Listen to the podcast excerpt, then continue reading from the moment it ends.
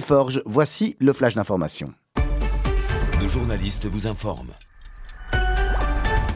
En Israël, nous apprenons que le parti Yamina de Naftali Bennett ne siégera pas au sein d'un gouvernement dirigé par la gauche, ni même par la liste centriste Yeshatid de Yair Lapid.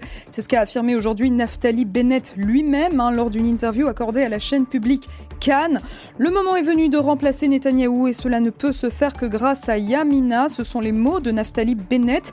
Il a par la suite rajouté que son parti était tout de même prêt à accepter Yair Lapid comme partenaire dans une coalition tout en estimant que la plupart des Israéliens sont de droite et qu'il serait par conséquent inacceptable qu'une personne de gauche occupe le poste de Premier ministre.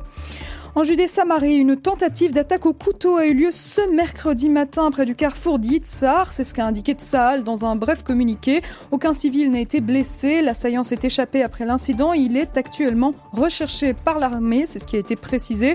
Cet événement intervient alors que Tsahal a révélé ce lundi avoir appréhendé plusieurs suspects à la suite d'une tentative d'attaque près de Jénine.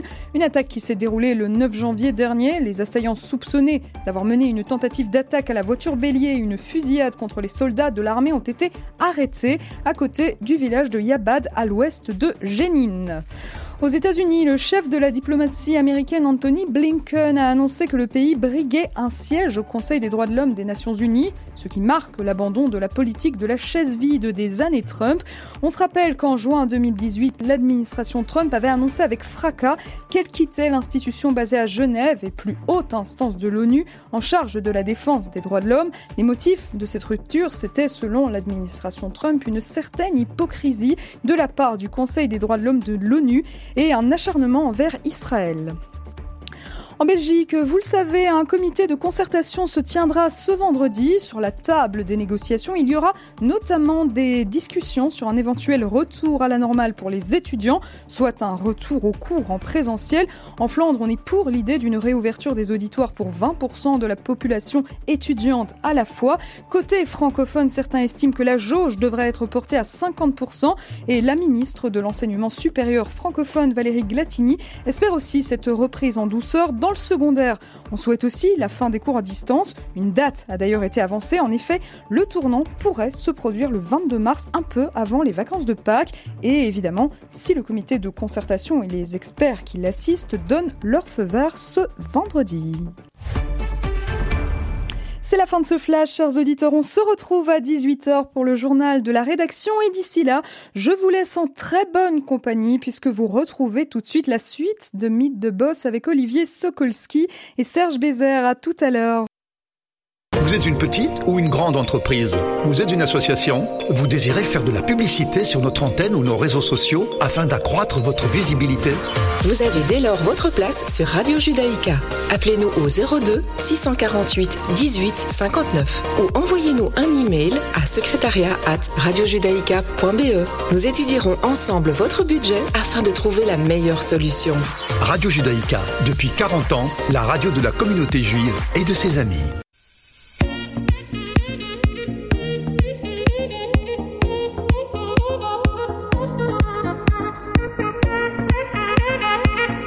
Allez, c'est Mythe de Boss, on est reparti tout de suite pour la deuxième partie de l'émission. Celle où on reçoit chaque semaine un invité qui va nous raconter son histoire, son parcours et son business actuel. Je suis comme chaque semaine accompagné de Serge Bézère. Bonsoir Serge. Bonsoir Olivier. Vous allez bien?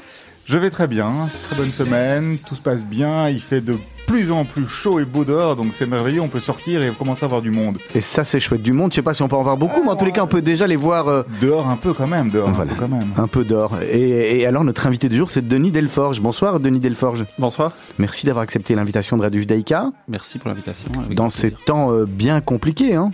Ouais, pour nous, c'est bien compliqué. Nous, effectivement, euh, dans l'événementiel, on rigole pas, ni dans la culture. Donc, euh, Vous êtes le CEO de Bruxelles Expo. On va revenir euh, euh, sur Bruxelles Expo. On va revenir plutôt sur votre parcours dans quelques instants. Mais Bruxelles Expo, aujourd'hui, on en parle beaucoup euh, à la télévision. On, en parle pourquoi? Parce que c'est vous qui avez accueilli le, plus grand centre de, vaccination. Avant de revenir sur votre parcours, j'ai un peu envie de vous demander comment ça se passe, parce qu'apparemment, il n'y a, pas foule, malheureusement. Mais forcément, vous, n'en êtes pas les responsables. non, alors effectivement, aujourd'hui, on est dans l'actualité pour le plus grand centre de vaccination. On s'en serait bien passé. hein, aurait préféré parler de grands concerts ou de, grands salons aujourd'hui. Et euh, depuis euh, mi-février environ, on est effectivement prêt avec un centre de vaccination qui est le plus grand de Belgique qui a pour vocation d'accueillir énormément de monde.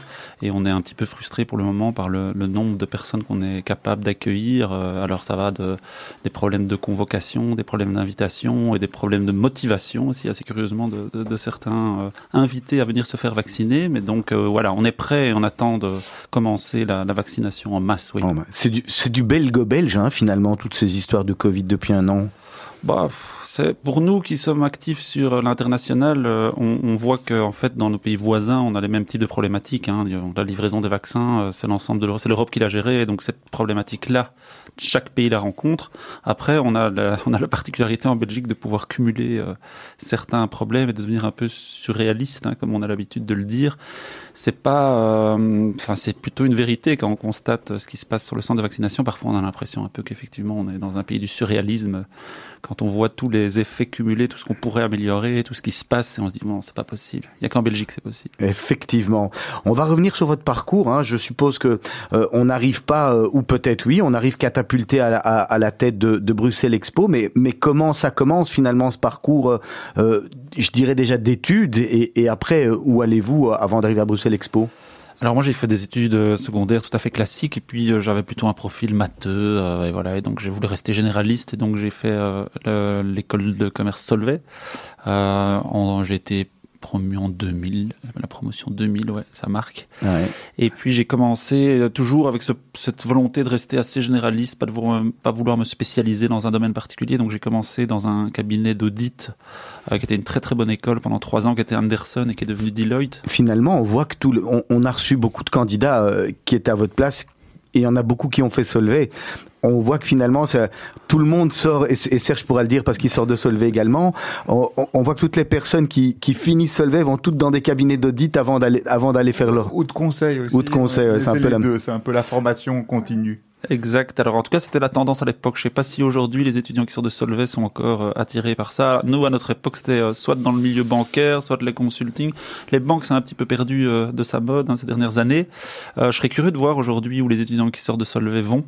Je pense qu'il y a de plus en plus, et on en parlera sûrement, d'esprit d'entrepreneur aussi, des gens qui sortent de Solvay. Et ça, c'est vraiment un truc qui manquait à notre époque. Il y en a, il y en a certains de ma promo et quand même pas mal qui ont tenté des aventures entrepreneuriales et on s'en réjouit. plutôt après quelques années justement de formation dans les, les cabinets de titres ou de conseil qui sont qui restent une excellente école, tout comme l'école de commerce Solvay est une excellente école. Ouais. Donc vous terminez Solvay, vous allez dans des, des écoles, des, des boîtes d'audit. Il se passe quoi après un moment? Vous en avez marre Vous vous dites j'ai envie de faire autre chose? Ou on vient vous chercher? Alors un, un, peu des deux, c'est-à-dire que moi j'ai jamais eu euh, la volonté de faire une carrière là-dedans. Ça se passait honnêtement relativement bien. Euh, dans le, le cabinet d'audit dans lequel j'étais, mais j'avais toujours décidé de faire ça 3, 4, on 5 ans maximum. On s'ennuie pas dans l'audit finalement? Bah, ce qui est très gai, c'est que vous commencez avec plein d'étudiants, donc c'est un peu la prolongation de l'UNIF. Quoi. Vous êtes mmh. euh, parmi, euh, nous je me souviens, le, on a commencé la formation, euh, c'était à Chicago, avec 3000 ah ouais. 3000 euh, de, de, nouveaux employés de, de Anderson à l'époque, euh, qui venaient de partout dans le monde, donc c'était super honnêtement. Ah ouais. C'était festif et tout, c'était la prolongation de l'étude. Et puis on, on, est chaque année, il y a des nouveaux entrants, etc. Donc ça reste un peu cette, cette, euh, cette, cette ce cursus comme ça universitaire. Donc c'est pour euh, pour la fête et pour l'ambiance, c'est plutôt sympa. Après, moi j'ai estimé personnellement avoir fait le tour et avoir l'expérience requise et que je recherchais après trois ans, mais il y en a qui font carrière là-dedans. Et donc moi ça m'a permis après d'arriver directement d'ailleurs à, Brussels Expo euh, pour être responsable de l'audit interne au début.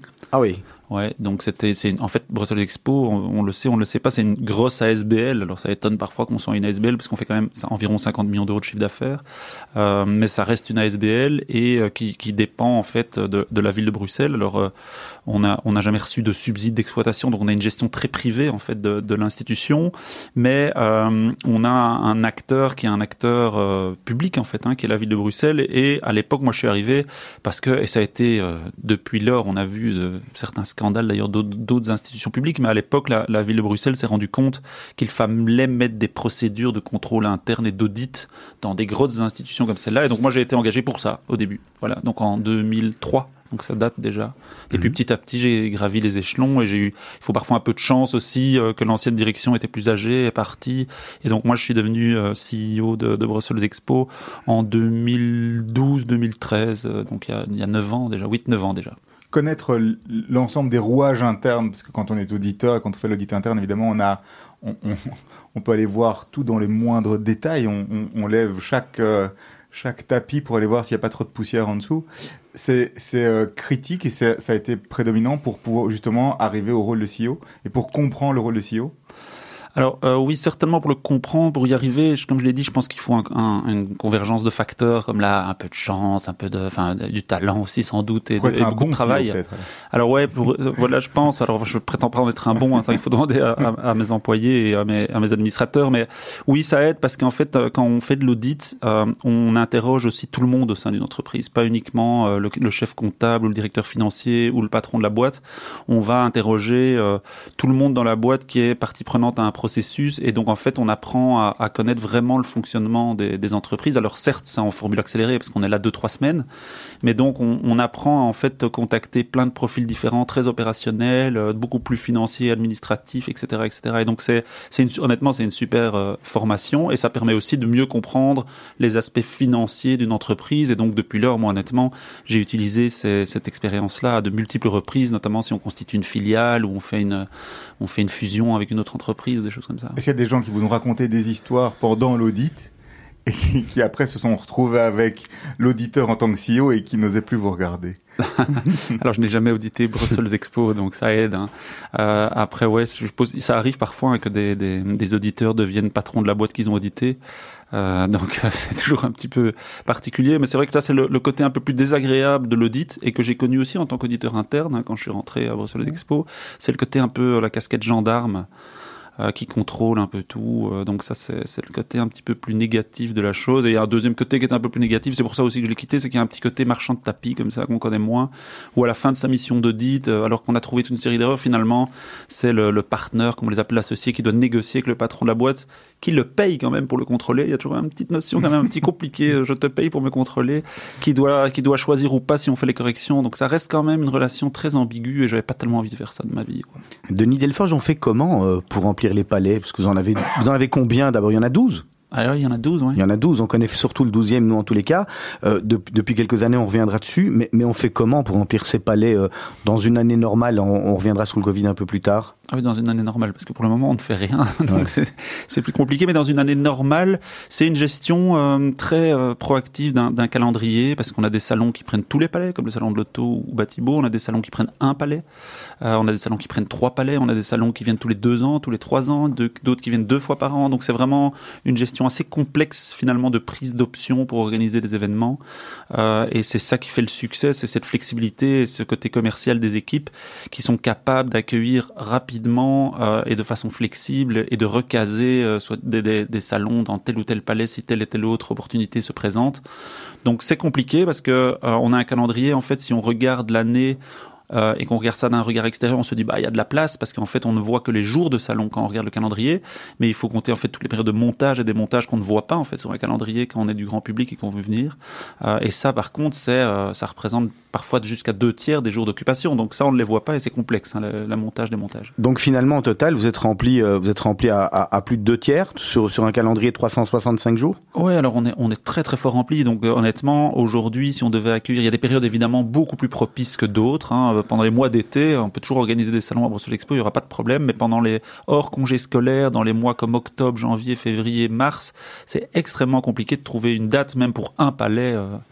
Voilà, donc on est très, on a un taux d'occupation important. Et, et dans une année normale, on va, on va revenir à l'année anormale, mais dans une année normale, c'est environ combien d'événements, combien de salons, combien de concerts qu'on peut organiser à Bruxelles Expo? Alors en, en une année normale, on a plus de 300 événements. Euh, tout, tout, tout cumulé et quand il y a des événements très gros comme le salon de l'auto ou des salons comme Seafood etc qui comptent comme un événement mais qui sont en fait des, des mastodontes qui sont là pendant très longtemps euh, comme un petit concert ou un petit événement incorporé donc en tout on en a 300 mais nous on est spécialisé dans les gros événements hein. donc honnêtement il y a, il y a pas d'événements d'une centaine de personnes euh, qui viennent à Bruxelles Expo ou alors qui sont des satellites de plus gros événements et en, en fait, on accueille dans le Palais 12 environ 60 concerts par an, mais on gère la salle de la Madeleine aussi. Et donc, au-delà de ces 300 événements, on a une centaine de concerts par an à la, Madeleine en plus, donc euh, qui sont des, plus petits concerts, hein, parce que la salle de la Madeleine, près de la gare centrale, c'est une jauge d'environ 1000-1500 personnes. Euh, et puis on a le Brussels Summer Festival aussi qu'on gère, où là c'est 40 événements dans un événement, puisqu'il y a une quarantaine de concerts sur le Brussels Summer Festival. Donc en définitive, Brussels Expo, c'est plus que simplement un endroit et un lieu, c'est surtout une équipe c'est surtout une équipe et c'est surtout euh, plusieurs lieux aussi et c'est euh, plusieurs secteurs d'activité. Alors c'est moi qui ai entrepris euh, à la tête de Bruxelles Expo cette diversification puisqu'avant c'était un secteur historique des foires et salons et on a diversifié pour remplir mieux nos palais justement dans le secteur des ce qu'on appelle l'entertainment donc les concerts, les, les, shows, les spectacles du Cirque du Soleil, etc. Et euh, dans le secteur MICE qui sont tous les congrès événements d'entreprise. Donc ça c'est nos trois secteurs d'activité. Aujourd'hui remplir les palais c'est votre priorité principale en tant que CEO ah, ça reste une, une, priorité essentielle, mais on a aussi un, un rôle euh, au-delà de juste remplir les palais, puisqu'on a un rôle d'entretien du patrimoine finalement puisqu'en fait on a hérité d'un patrimoine euh, quand même historique qui date de 1935, hein, de la première expo universelle, euh, et puis de la deuxième aussi, 1958, qui ont eu lieu à Bruxelles. Et donc il y a l'entretien de ce patrimoine qui est un, patrimoine important aussi.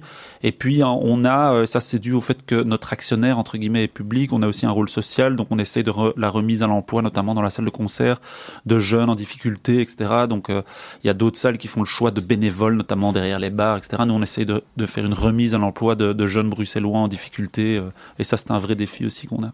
Denis Delforge qui est euh, donc au, à l'endroit où, où, les concerts se passent, donc certainement en friand de musique. Et à propos de musique, on va marquer une première pause musicale.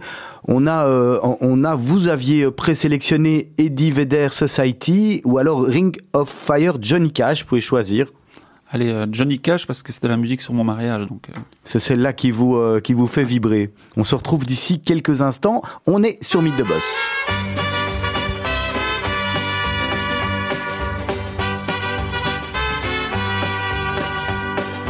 Love is a burning thing, and it makes a fiery ring. Bound by wild desire, I fell into a ring of fire. I fell into a burning ring of fire. I went down, down, down, and the flames went higher. And it burns, burns, burns. The ring of fire,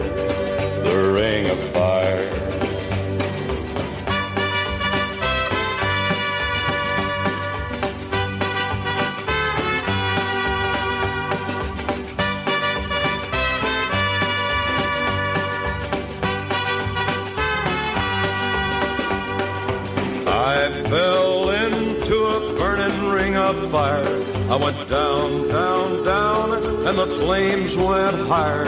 And it burns, burns, burns. The ring of fire, the ring of fire. The taste of love is sweet. When hearts like ours meet. I fell for you like a child.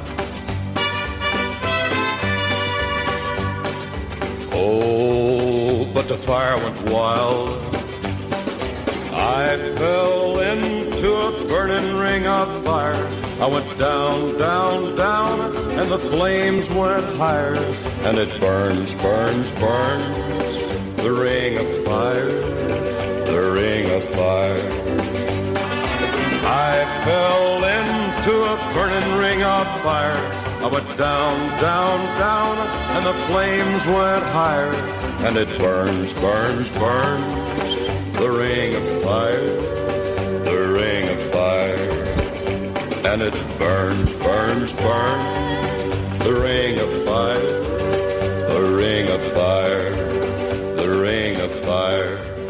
Alors là, euh, Denis Delforge, on, on, nous la, on la connaissait, enfin si on la connaissait, mais on n'avait pas encore passé dans Mythe de Boss. C'est très western, très western, c'est la Far West. Ouais, c'est pas mal, hein, c'est une autre époque. On peut pas l'accueillir au Palais 12 malheureusement. Hein, c'est, c'est bien avant, mais c'est une musique euh, entraînante, je dirais. Alors on va revenir, euh, on va revenir à nos moutons, hein, comme on dit Denis Delforge, euh, Bruxelles Expo, près de vous. Devait avoir euh, devait avoir lieu, devait prendre place un, un gros projet qui s'appelle le, le projet Néo. Peut-être expliquer euh, aux, aux auditeurs auditrices qui ne qui ne connaissent pas euh, ce qu'est ou ce qu'était, je sais pas si on peut parler du projet Néo passé ou pas, et puis peut-être nous nous donner votre avis dessus. Alors en fait, nous, on a, on a été euh, et on est toujours partie prenante au, au projet. hein. donc on a initié euh, toutes les études par rapport à ce projet. Et pour être très clair, le, et pour simplifier, parce que c'est un gros projet, on peut le découper. Donc il y a, y a plusieurs parties dans le projet Néo. Il y a la première partie qui est en fait, c'est un, un projet de- dans sa globalité qui est une réurbanisation du plateau du Ezel, qui honnêtement, euh, je crois que tout le monde sera d'accord que c'est un petit peu compliqué le, le plateau du Ezel en termes d'urbanisme. hein. Il y a des parkings partout, il y a des fonctions très différentes et variées, et il n'y a pas vraiment de cohérence. Quoi. Quand- pas, Juste quand on parle, je m'excuse, mais quand on parle du plateau du Ezel, on parle pas seulement de la zone qui est allouée à Bruxelles Expo, alors aussi bien le parking C, là, ou les, grands parkings qui sont près du ring, que euh, l'esplanade, que Kinépolis même, et euh, la- l'Atomium, ça fait partie Ouais. du... euh, Et le stade aussi. et ouais. le stade. Et forcément, et le stade. Et donc, c'est oui, là, il y a, y a un manque de cohérence. Et moi-même, quand j'ai commencé à travailler à Bruxelles Expo, c'était.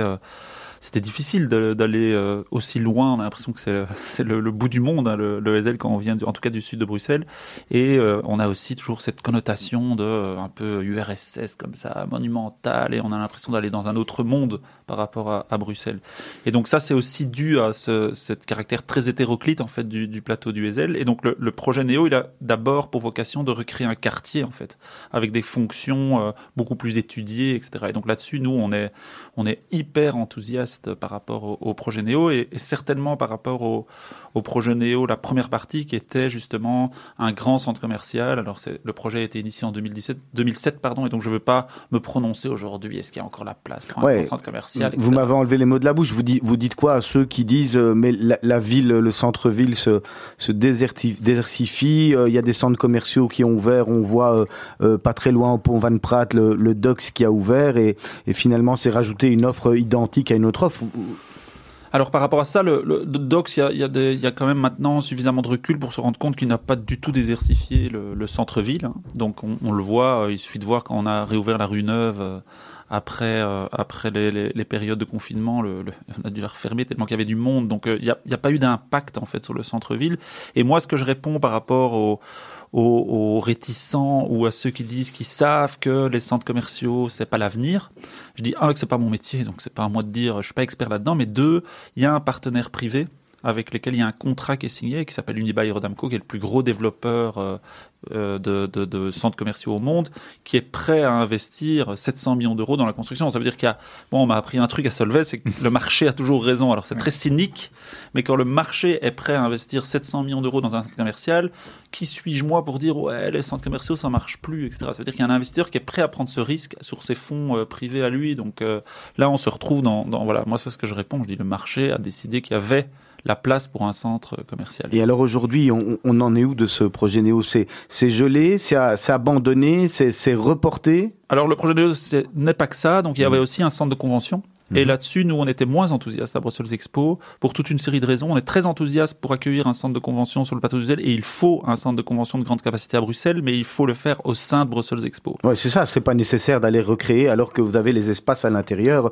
Il suffit, si on peut dire, il suffit de, de prendre un palais et de l'aménager euh, en, en, en centre de, de, de convention. Bah, c'est exactement ça. C'est d'ailleurs c'est le projet alternatif qu'on a qu'on a qu'on a développé et qu'on espère toujours développer dans les années qui, qui viennent, dans les mois qui viennent.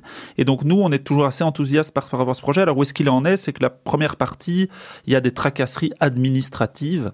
Donc il y a encore l'obtention du permis à obtenir. Et là-dessus, moi, mon regret, mais c'est pas juste par rapport au, au projet Néo, c'est qu'on voit en Belgique que dès qu'on a un projet ambitieux et que ça soit des projets concurrents au projet Néo d'ailleurs, comme il y a eu à à, Tout à à. Villevorde, ou d'autres projets aujourd'hui, c'est quasi impossible de le réaliser. Et donc ça, c'est quelque chose quand même sur lequel on doit se poser des questions, parce que moi, quand on, quand on pouvait encore voyager, qu'on allait dans des destinations autres, anglo-saxonnes, ou Australie, ou aux- États-Unis, etc., et qu'on voyait le même type de projet, d'avoir un grand centre de convention avec un centre commercial à côté, et Ne, fut, ne fût-ce que le stade de foot, hein, Denis Delforge, qui a Exact. pas lieu, c'est c'est finalement un échec, euh, pas pour euh, pas pour euh, euh, Bruxelles Expo, pour euh, mais c'est un échec pour la Belgique, ça, de de pas réussir à à s'entendre entre euh, euh, bruxellois, flamands, wallons, régions euh, fédérales. Oui, c'est, ben voilà, le problème. Mais le problème du stade national, c'est le problème que chaque club connaît aujourd'hui, parce que tous les clubs de première division, en tout cas les top clubs ont un projet de stade et n'y arrivent pas. Il y a à chaque fois des recours possibles.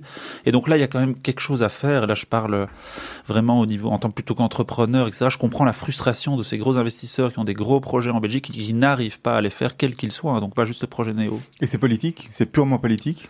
Alors c'est plutôt administratif, je pense. Il y a un peu des deux, quoi. C'est politique et administratif, c'est-à-dire qu'aujourd'hui, moi, j'ai été stupéfait, notamment quand on a rentré des permis euh, au niveau de Bruxelles Expo, sur le nombre de recours possibles pour casser un projet. On a beaucoup plus de possibilités aujourd'hui de casser un projet que de que de possibilités de le faire, et c'est quand même quelque chose euh, qui est, On- qui est un vrai problème. On a le temps de mourir et de laisser la génération d'après pour le faire, hein, si Bah, on peut dire ainsi. Ouais, et en plus pour la génération d'après, c'est plutôt chouette d'avoir des actifs renouvelés, quoi. Donc c'est dommage. Est-ce que c'est pas quelque part, c'est pas très enfin très typique de la, aussi de la Belgique et de l'Europe vieillissante, ça? Ce Bah, côté si. un peu euh, manque Bah, de renouvellement et bah, un peu on est sur ses acquis. Bah ouais, c'est- très dommage, comme je disais, quand on, quand on avait encore la chance de voyager, qu'on allait voir euh, des collègues étrangers qui euh, ont eu l'idée qu'on a eu nous à Brussels Expo et que même la ville a eu d'un centre de convention en 2007 et qu'eux ils l'ont eu dix ans plus tard et qu'ils l'ont déjà fait quoi. Et nous on en est encore à devoir réétudier une énième fois le truc parce qu'il y a eu trois recours ou parce qu'on n'a pas encore le permis parce qu'il y a eu voilà donc ça c'est une frustration énorme oui pour euh, qu'on a de notre Ça veut côté. dire que bientôt vous serez CEO d'une autre, euh, d'un autre centre à l'extérieur de la Belgique? Ah non j'ai pas dit ça. Vous êtes bien là où vous êtes. Bah, je sais pas, on peut jamais dire jamais, hein, mais euh, non, je suis bien là. Et puis, euh, et puis, j'ai certainement pas pour habitude d'être le capitaine qui abandonne son navire au, au milieu de la tempête. Et pour le moment, on peut dire qu'on est dans une pleine tempête, donc c'est pas pour tout de suite. ouais. En parlant de la tempête, aujourd'hui, comment se passe cette année alors pour vous?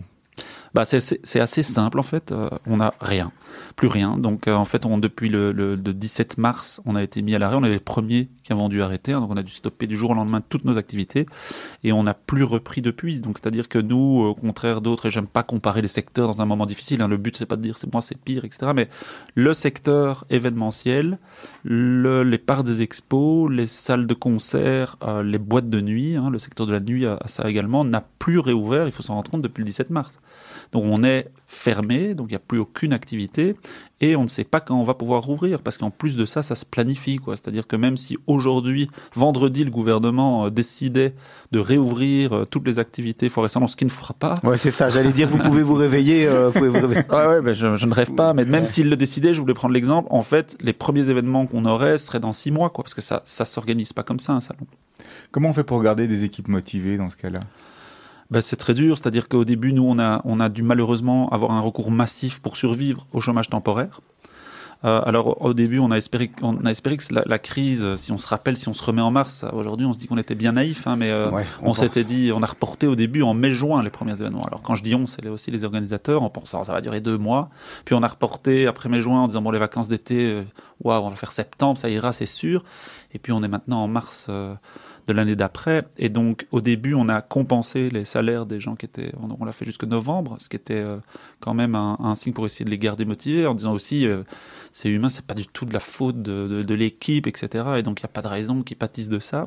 Et il y avait, il faut le dire, et c'est une aide quand même, on, l'oublie, hein, c'est une aide que les gouvernements euh, européens ont fait et qu'en Belgique on a, que tous ne l'ont pas fait, et qui est une aide quand même exceptionnelle pour les, entreprises. hein. C'est-à-dire la, la possibilité de mettre du personnel au chômage temporaire de façon aussi flexible que ça, c'est pas rien.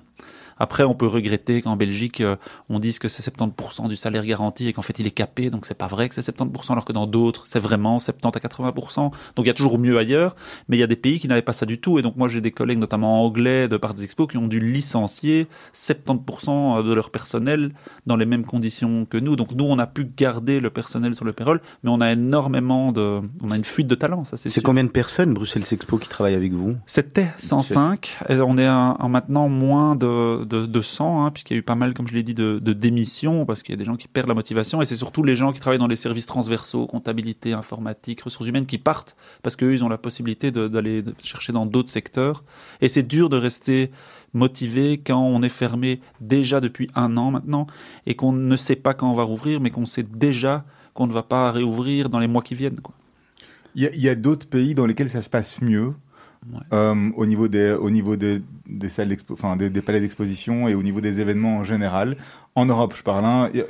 On peut parler en dehors de l'Europe et puis en Europe en particulier peut-être Ouais, après, en, en Europe, honnêtement, euh, il y a eu des pays qui ont, qui ont, notamment quand l'Allemagne a très bien géré la première vague, ils ont eu des perspectives de reprise. Ça a été vite douché quand même par les, les vagues suivantes. Donc, honnêtement, on a, on a des exemples. À un moment, on était un peu, euh, nous, euh, jaloux de tel ou tel pays.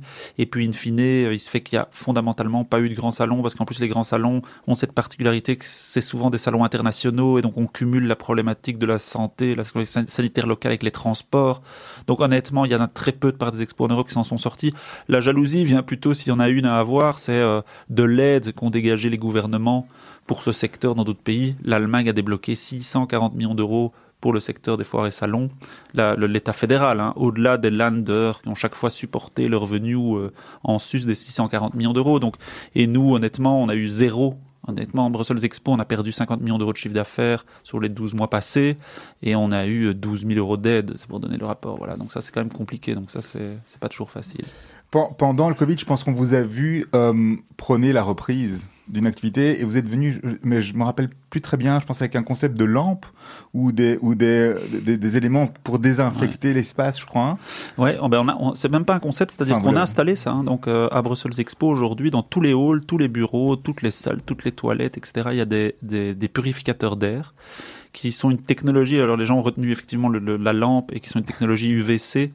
Euh, et en fait, ça fait très peur d'ailleurs. Parce qu'on dit UVC, lampe UVC, on a l'impression que ça, on va se faire irradier, etc. Et il y a même eu des, des alternoiements dingues. On va, on va voir à travers. On va, on va. Ouais, mais même, On euh, prend juste même, des couleurs en fait. même la ministre de la Santé à l'époque, Maggie de Bloch, a, Ouais. a dit c'est scandaleux, on peut pas faire irradier les Ouais. UVC. Elle, elle s'était pas renseignée sur ce qu'on faisait vraiment. Mhm. Et donc en fait, oui, il y a la technologie UVC, mais les, les lampes sont à l'intérieur de, de cylindres et donc c'est l'air qui se fait purifier. Et en fait, euh, on a installé tout ça et on a tout de suite commandé une étude en parallèle avec l'ULB pour étudier ces technologies qui sont pas du tout connues et on a très vite cru là-dedans bêtement. Moi, je suis pas, ingé- enfin, je suis, je suis ingénieur, mais Mhm. ingénieur de gestion, pas ingénieur chimiste ou quoi. Et quand on m'a expliqué le truc, j'ai dit c'est dingue cette technologie. Moi, j'y crois à fond. Je comp- ah, vite, on a compris et très vite, nous, euh, Quidam, on s'est dit c'est pas possible ce virus. Quand on regarde le SARS et tout ça, on voit bien qu'il y a autre chose que la contamination par surface et tout. Ça doit être dans l'air, donc on veut des purificateurs d'air. Il se fait que X mois maintenant plus tard, l'OMS a enfin reconnu que c'était un mode de transmission. Donc tout le monde maintenant dit tout ça se transmet euh, par les, les, les micro euh, dans l'air. Et donc tout le monde maintenant parle de ventilation, etc. On l'avait, c'est pas pour se tirer la couverture, Ouais, mais on l'avait dit dès mars, dès que ça a commencé, sur base ne fût-ce que de ce qu'on a étudié de nos collègues en fait dans le monde, les Chinois, etc. euh, qui sont des parts des expos qui avaient fermé, qui nous expliquaient qu'ils avaient installé ces technologies-là. Et donc on a installé ça et on a les premiers résultats euh, pas plus tard que cette semaine de l'ULB. Et en fait, la technologie est remarquable sur le, sa capacité à éradiquer un virus dans l'air. Quoi. Donc ça, c'est, moi, je suis persuadé que dans les mois qui viennent, ça me prendra malheureusement encore des mois, mais c'est une technologie qui va émerger dans le combat des virus en général. Et donc quoi, vous étiez trop tôt par rapport à ça ou, ou, ou, euh, prêcher euh, Euh, dans en le fait, désert c'est bizarre parce que je pense que dans les périodes de crise comme ça, il y a, pas des gens qui sont plutôt paralysés, puis il y en a qui cherchent des solutions. Et donc quand on est, on est arrivé un peu par hasard sur ces technologies-là et qu'on a étudié ça et qu'on a tout de suite communiqué et pris le parti de le faire. C'est marrant parce que moi, j'ai- je suis devenu une star entre guillemets, dans, mais dans mon secteur, c'est-à-dire c'est une petite star, hein, parce que le secteur des forêts salons c'est petit. Quand même, quand même. Mais, mais euh, notamment, j'ai été contacté par, ça va faire rire, mais tous les grands casinos de Las Vegas. Donc c'est quand même voilà, ils ont contacté, ils m'ont appelé en disant explique-moi c'est quoi cette technologie, donne-nous les infos et tout. C'était pas voilà. Et c'est quand même marrant que voilà tous les toutes les venues du monde nous ont contactés et se sont inspirés de ce qu'on a fait et ont installé des, pour certains des, des, des devices comme ça. Et puis en, en, en Belgique, on en parlait tout à l'heure, on, on a alors ça commence maintenant. On- honnêtement, il y, a, il y a depuis quelques semaines des reportages chez nous, etc. On est venu plusieurs euh, télévisions sont venus filmer tout d'un coup ces appareils en se disant qu'est-ce que vous avez fait? On parle beaucoup de ventilation. Il euh, paraît que ça fait pousser la barbe, hein, en tous les cas, j'ai entendu. hein. Denis Delforge, on va, on, on va revenir. En fait, euh, vous êtes impacté directement euh, euh, le, le des, expositions par ce qui se passe à Bruxelles. Quels sont les, atouts et les faiblesses, selon vous, d'une ville comme Bruxelles? Euh, très très bonne question parce qu'effectivement, le premier choix dans le fait d'organiser un événement à Brussels Expo, c'est d'abord la destination. Donc c'est d'abord Bruxelles qui vient en avant et puis on choisit la, venue euh, de la destination. Donc c'est évidemment toujours la destination d'abord. Et c'est pas toujours évident de, représenter Bruxelles, même si Bruxelles a beaucoup d'atouts. Euh, alors on a souffert énormément en 2016, etc., de la période des attentats.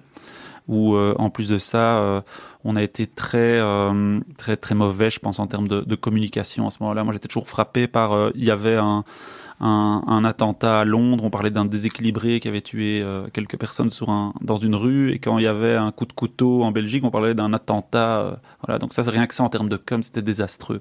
Alors, il faut pas se voiler la face non plus, c'est-à-dire qu'il y a des problèmes de sécurité à Bruxelles et que pour des grands événements internationaux, c'est parfois compliqué. c'est un gros inconvénient C'est un inconvénient, ouais. Donc c'est toujours quelque chose qui revient dans les enquêtes de.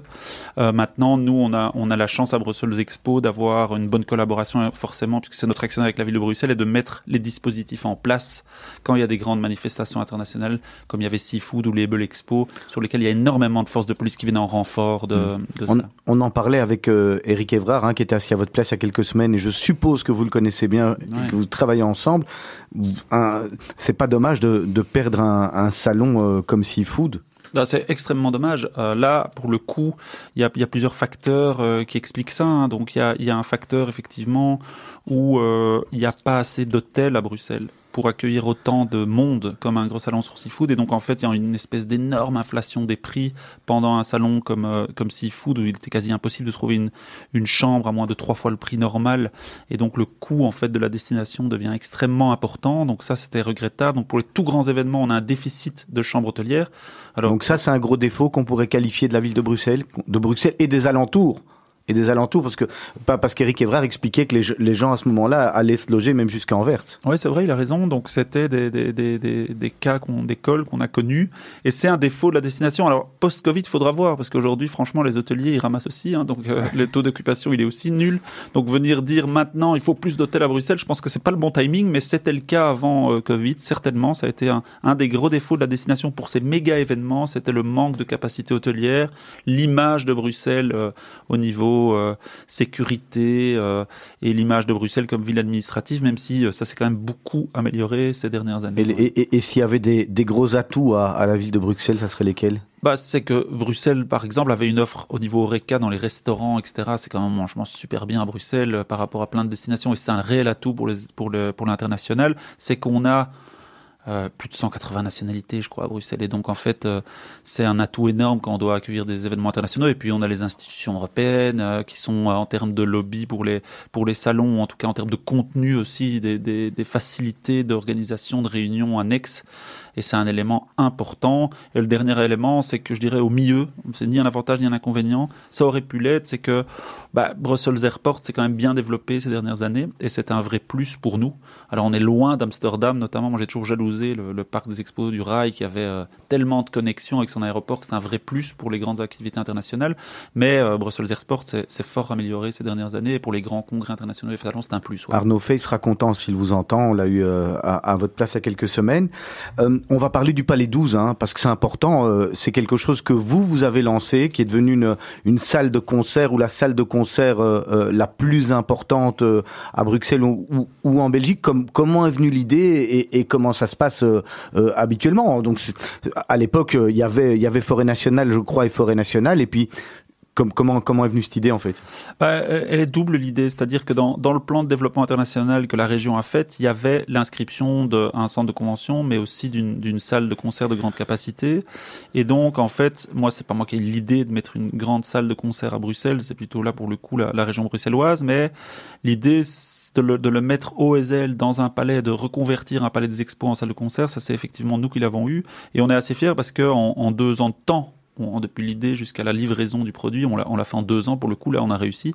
On a été un peu, euh, on a on a fait une méthode un peu non traditionnelle pour ce type de projet pour passer très vite. Et on avait la chance de pas avoir besoin de, de permis pour le faire, donc on a évité toute une série de- de- d'embûches qu'on- dont on Vous parlait tout à l'heure. arrivé, Non, jamais.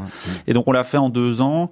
Alors l'idée était en fait de remplir plus intensivement le Palais 12, qui était un peu un palais à, à- à part comme ça euh, de, de Bruxelles Expo. Il est un petit peu décalé par rapport aux, autres, et donc c'était un palais qui était à une extrémité.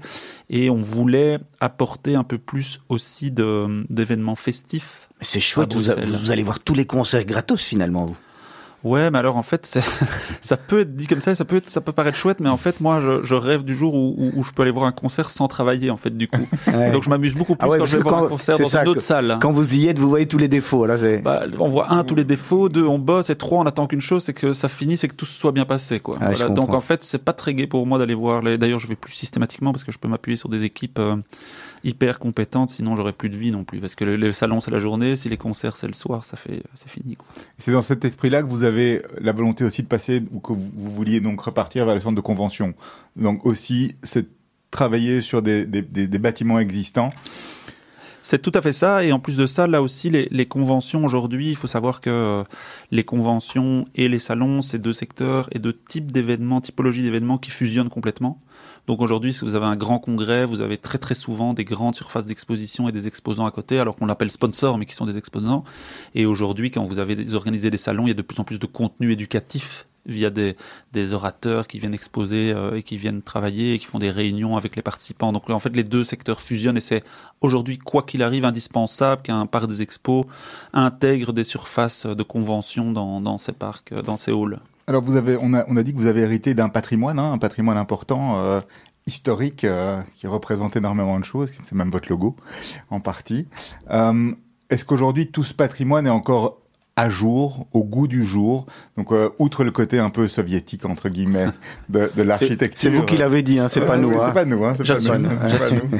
Euh, J'assume. Est-ce qu'aujourd'hui c'est au goût du jour? Est-ce que c'est encore euh, euh, quelque part euh, ce que les gens veulent, euh, là où les gens veulent aller euh, pour vous? Alors en fait, euh, pour répondre très cash, euh, non, c'est plus au goût du jour. hein. donc euh, c'est d'ailleurs un, un des plans sur lesquels on travaille. On en parlait tout à l'heure avec euh, l'abandon du, du, du projet Néo 2 et la possibilité potentiellement de récupérer une partie de, de, de l'argent qu'on était prêt à investir dans cette, dans cette infrastructure pour rénover Bruxelles Expo. Donc on a remis un plan extrêmement ambitieux de, de rénovation de Bruxelles Expo parce que oui, on est euh, en fait c'est des, des infrastructures qui datent de 1935 et on est à la traîne par rapport à, à nos voisins euh, européens euh, en termes de qualité d'infrastructure et donc il est urgent de rénover Brussels Expo et, et on a des études qui montrent en plus que si on le rénove justement avec cette composante MICE, donc congrès, convention à l'intérieur des halls, on a potentiellement des retombées euh, économiques euh, fabuleuses pour euh, la région et même pour la Belgique. Et donc euh, voilà, on a essayé de s'inscrire dans le plan de relance. Malheureusement, on a une fin de non-recevoir et c'est dommage parce qu'en fait, euh, ce projet avait tout pour être inscrit dans le plan de relance. Quoi. Il faudrait pas une, nouvelle expo universelle à Bruxelles peut-être pour relancer ça? Ben, c'est marrant parce que moi j'en parlais à, à, à mon collègue parisien euh, qui, euh, à qui que j'enviais très fort parce que je voyais qu'il avait fait des rénovations de dingue euh, dans ce parc des expos. Je lui disais comment t'as réussi à faire des rénovations comme ça? Nous on n'arrive pas, on n'a pas les permis, on a des recours. Et il m'a dit tu sais Denis, moi il y a un truc que nous euh, Français on a compris, mais toi tu vas avoir du mal en tant que Belge de le faire, c'est euh, nous on passe par les JO et en fait quand Ah, on a des projets comme les JO, on peut tout faire. Voilà. Ouais. Nous, on rénove tout là, comme ça, pas besoin. Il y a personne qui peut aller contre les JO. Et donc, on pourrait passer par une expo universelle, on pourrait tout rénover sans permis et ça serait parti parce que personne pourrait s'y opposer. Donc, c'est un bon système de rénovation des infrastructures. Ouais. Euh, Denis Delforge, est-ce qu'un endroit comme euh, comme Tour et Taxi, c'est c'est un concurrent à vous à Bruxelles aujourd'hui? Vous êtes complémentaire dans, dans l'offre? Ouais, on est plutôt complémentaires. Donc, c'est moi, je le vois plutôt comme un incubateur de, de Brussels Expo, euh, puisqu'en fait, ils ont, ils ont en termes de surface d'expo, euh, beaucoup, je crois que c'est 20, 25 000 mètres carrés maximum. Donc, c'est plutôt, on a euh, toute une série d'événements qui ont commencé à Tour et Taxi, qui sont venus chez nous. On en a d'autres qui ont fait le trajet inverse, mais c'est, euh, c'est pas les, les grands événements qu'on accueille. Donc, non, on le voit, on le voit plutôt comme un incubateur complémentaire. Après, c'est pas vraiment leur métier non plus. hein. donc, parfois, c'est je sais pas si Eric Evrard l'avait dit, parce que parfois on a ces discussions sur Tour et Taxi, et parfois le problème, c'est que euh, ils ont un business model qui est pas le business model normal de, et Salon, puisque leur but c'est d'attirer du monde et de rendre la destination sexy. Ils peuvent parfois brader un petit peu trop leurs infrastructures par rapport au modèle traditionnel, mais euh, sinon non, franchement c'est pas un concurrent. C'est quoi la, la, la demande la plus folle ou la plus loufoque que vous avez eue euh, pour, pour une location de palais?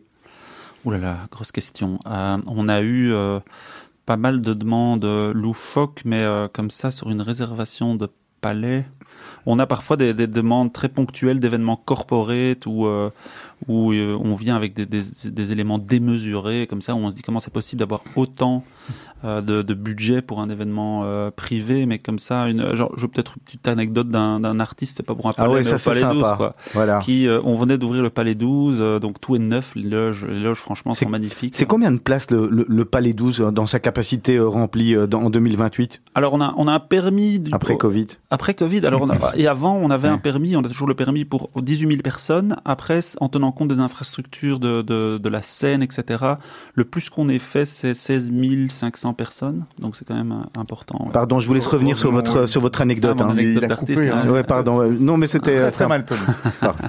Alors, dans l'anecdote, ce qui était loufoque, c'était que, vous savez, les artistes viennent toujours avec leurs euh, considérations qu'il faut remplir pour venir.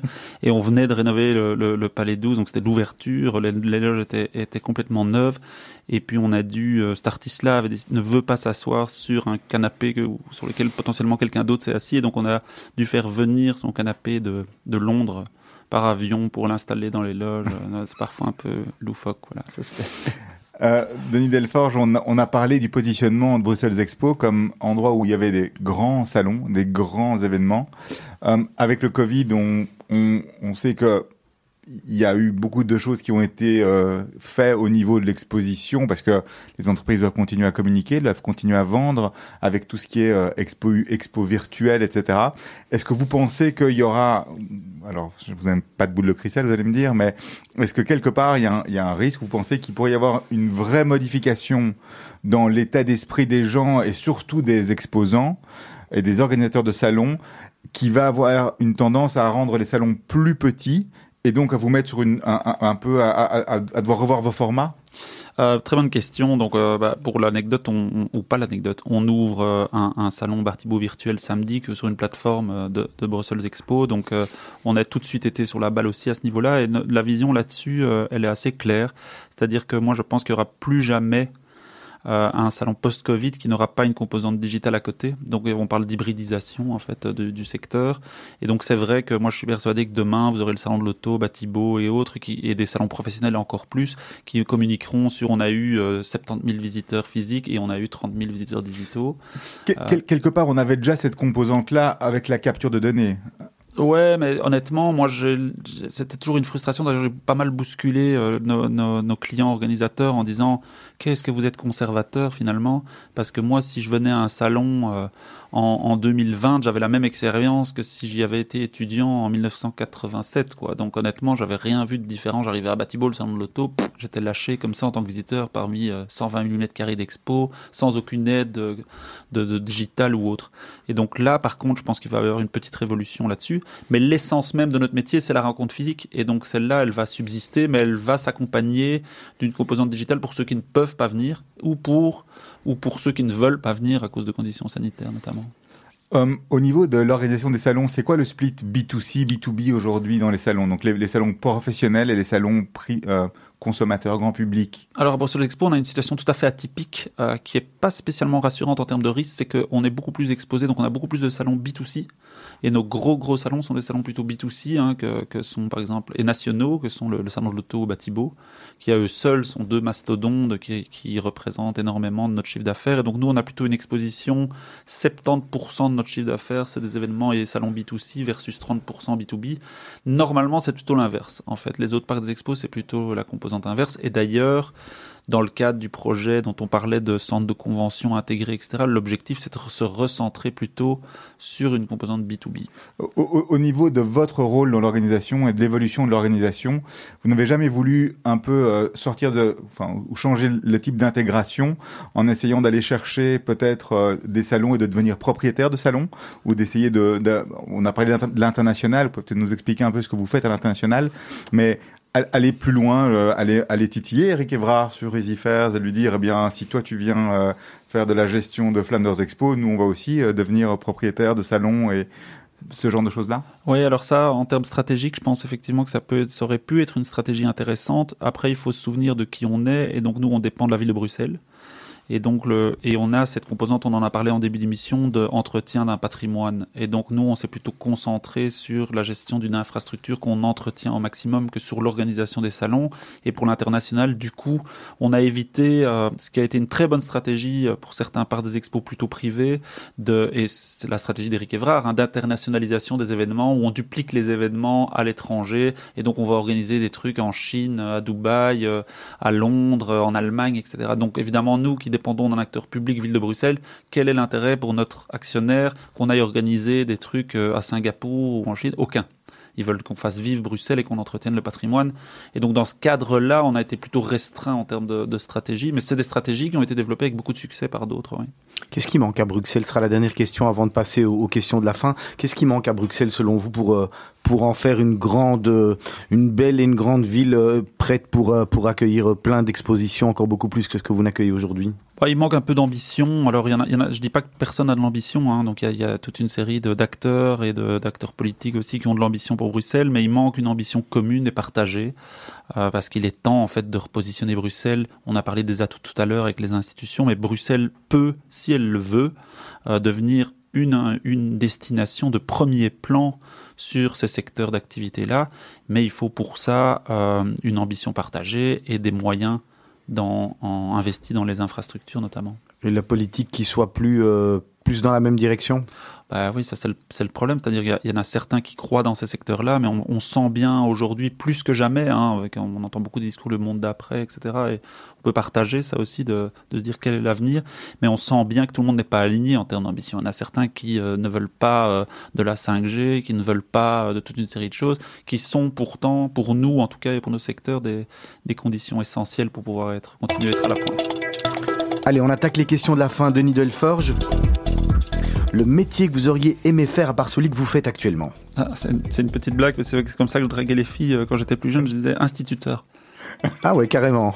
Ça marchait pour draguer les Super filles bien. C'est vrai Une chose que vous avez faite en étant plus jeune que vous n'osiez- n'oseriez plus refaire aujourd'hui, pardon. Ouh là là, euh, j'avais vomi euh, sur un, un partenaire dans- à Chicago euh, et euh, je m'étais vite enfoui, je le ferais plus si je pouvais. Votre définition du bonheur, Denis Delforge? Oula, euh, le bonheur. Euh, bah écoute, je vais plutôt mentionner le bonheur familial et d'être euh, bien dans, dans sa vie privée pour le moment. C'était pas Chicago alors.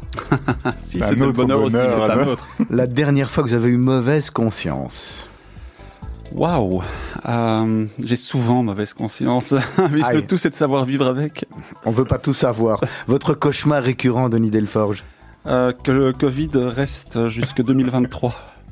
Ah ouais, ça, ça serait, ça, ça sera pas que le vôtre. Hein. Je pense ça va être le, le cauchemar de beaucoup de beaucoup de personnes en Belgique et dans le monde. Où s'arrête votre pardon?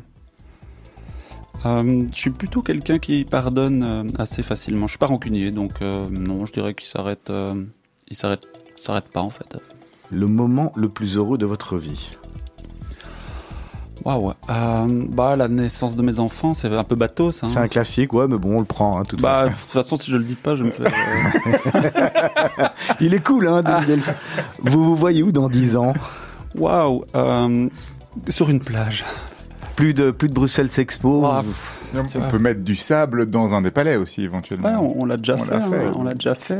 Ça vous est jamais arrivé euh, On vous a jamais eu de demande pour faire pour faire une boîte de nuit euh, à l'intérieur de palais ou quelque Ah chose si si, euh, dans le Palais 12 notamment, on a fait des énormes boîtes de nuit. Hein, donc on a encore le- les dernières soirées qu'on a eues, il y avait plus de 15 000 personnes. euh, La plus grande boîte de nuit de Belgique. Alors, on demande toujours à nos invités un top et un flop. Quel a été un, un grand flop qui vous est arrivé, puis, et puis un grand top Au niveau de Bruxelles Expo Au niveau de votre tout ce que carrière. vous voulez, votre Ah, carrière. bon, un, un flop. euh, Oh là là, un flop. Je vais commencer par le top. Allez, on y va. Comme c'est ça, vous réfléchissez au, au top, au flop. Au flop, ouais, c'est dur de réfléchir à un flop Ouais. comme ça. Écoute, le, dire le que- top, c'est d'av- d'avoir euh, réussi à faire effectivement ce, ce projet du, du Palais 12 en deux ans. Honnêtement, impossible à refaire dans le contexte actuel. Euh, le flop, bah, c'est d'avoir perdu euh, le, le, le salon seafood. Ça, ça reste, euh, ça reste en travers de la gorge, même si c'est plutôt pour des raisons extérieures à Bruxelles Expo. Indépendant de votre volonté en tous les cas. Ouais, c'est dur. En plus, c'est dur de concurrencer Barcelone, notamment en termes de destination. On en parler tout à l'heure. Qu'est-ce qui, est, à l'exception de vo- votre femme ou, ou vos enfants, a, réellement changé, changé votre vie Vous a réellement amené quelque chose dans, dans votre vie? Si vous citez, citez une personne. Bah, les amis, quoi. Sans conteste.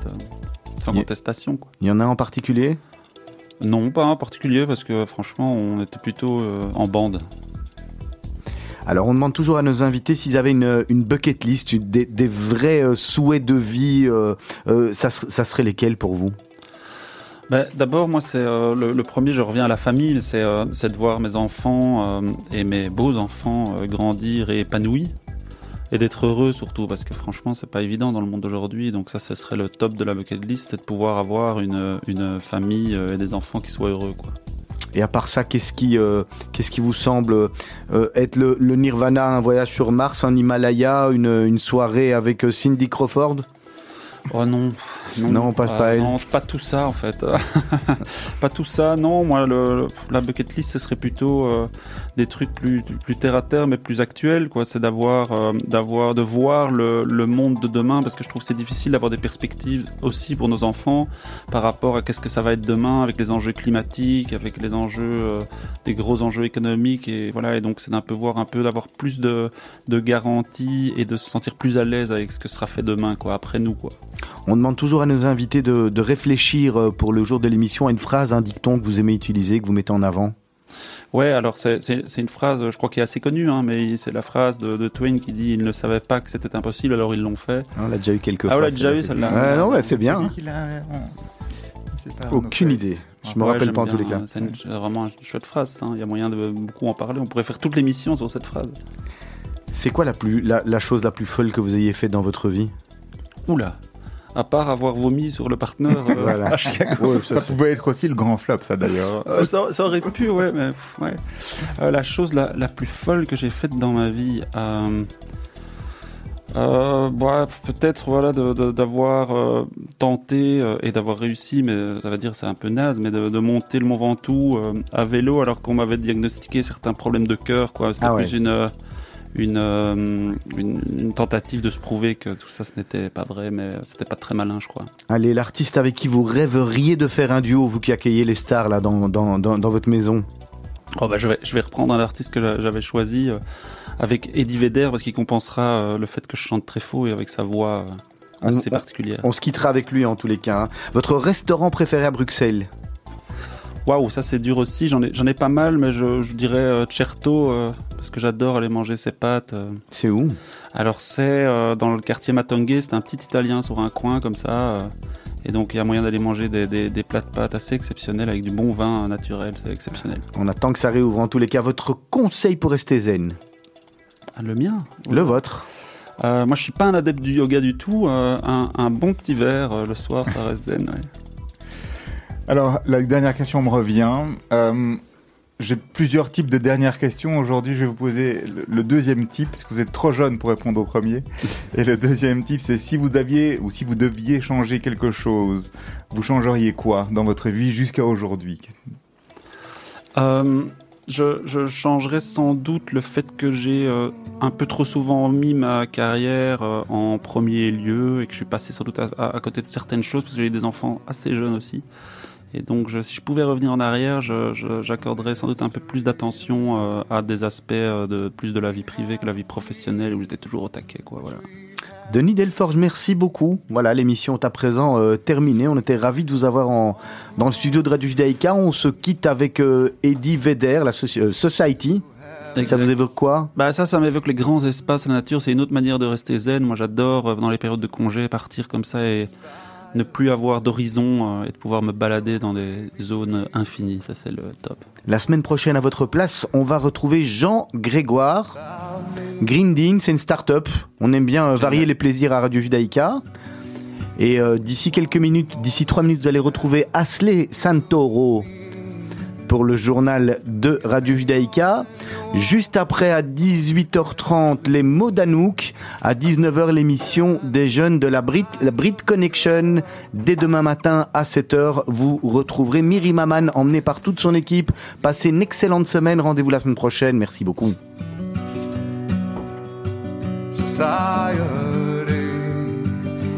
crazy. I hope you're not lonely without me. Society, crazy and. I hope you're not lonely without me.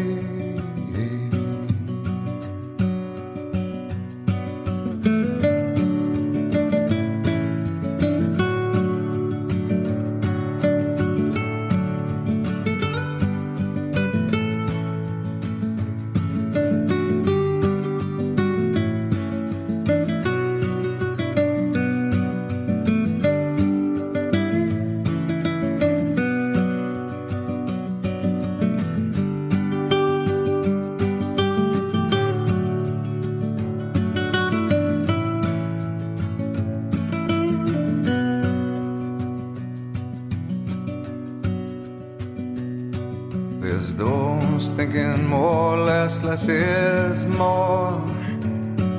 But if less is more, how you